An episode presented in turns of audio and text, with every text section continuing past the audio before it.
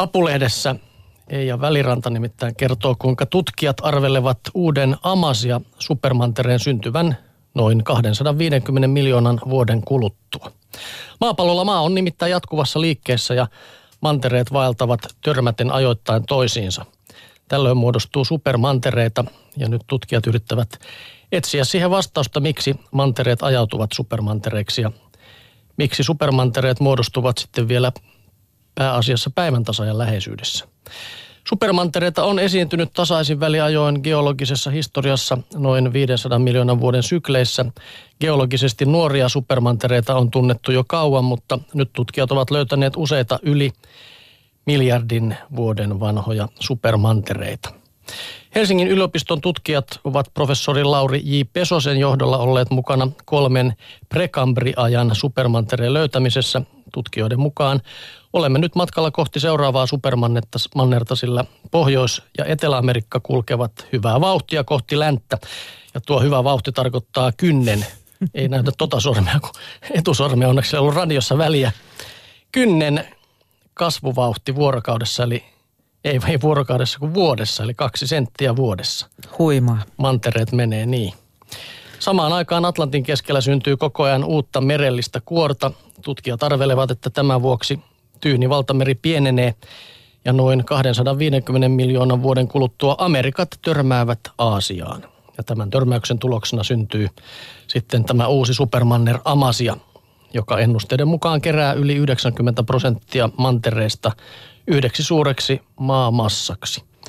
Vaihtoehtoinen teoriakin löytyy, se on Pangaea Ultima.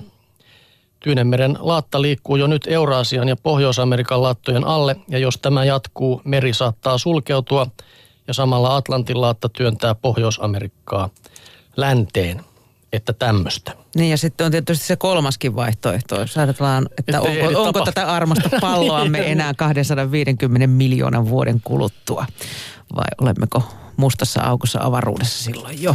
Näin. Tota, luonnossahan on totuttu siihen, että siellä vallitsee vahvimman laki, nopeat syövät hitaat. Ja näinhän me toimitaan täälläkin kyllä. Voittavat, niinpä. Mutta olisihan se mukavaa, jos luonnossa pärjäisi sittenkin parhaiten kiltein ja yhteistyökykyisin. Tällaisiakin otuksia löytyy, nimittäin bonobot sopisivat malli esimerkiksi luonnonvalinnasta, jossa kilteimmät jäävät eloon. Bonobot ovat erittäin rauhaa rakastavia, siis ne ovat tällaisia apinoita verrattuna aggressiivisiin sukulaisiinsa simpansseihin. Bonobo-urokset eivät juuri koskaan taistele valta-asemasta, ne jopa pyytävät naarailtaan lupaa seksiin ja sitä sitten useasti harrastetaankin. Mutta miksi sitten simpanssit ja bonobot lähtivät kaksi ja puoli miljoonaa vuotta sitten kehittymään eri suuntiin?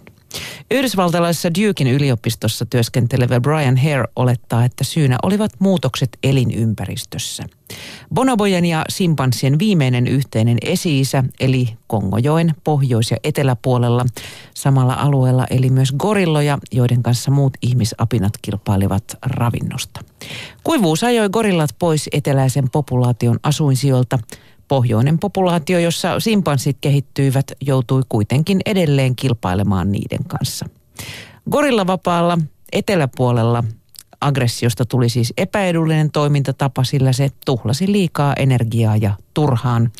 Tällaisissa oloissa varmimmin parittelemaan pääsivät ilmeisesti vähiten aggressiiviset ja yhteistyökykyisimmät yksilöt, eli juuri kuten nämä nykyiset bonobot.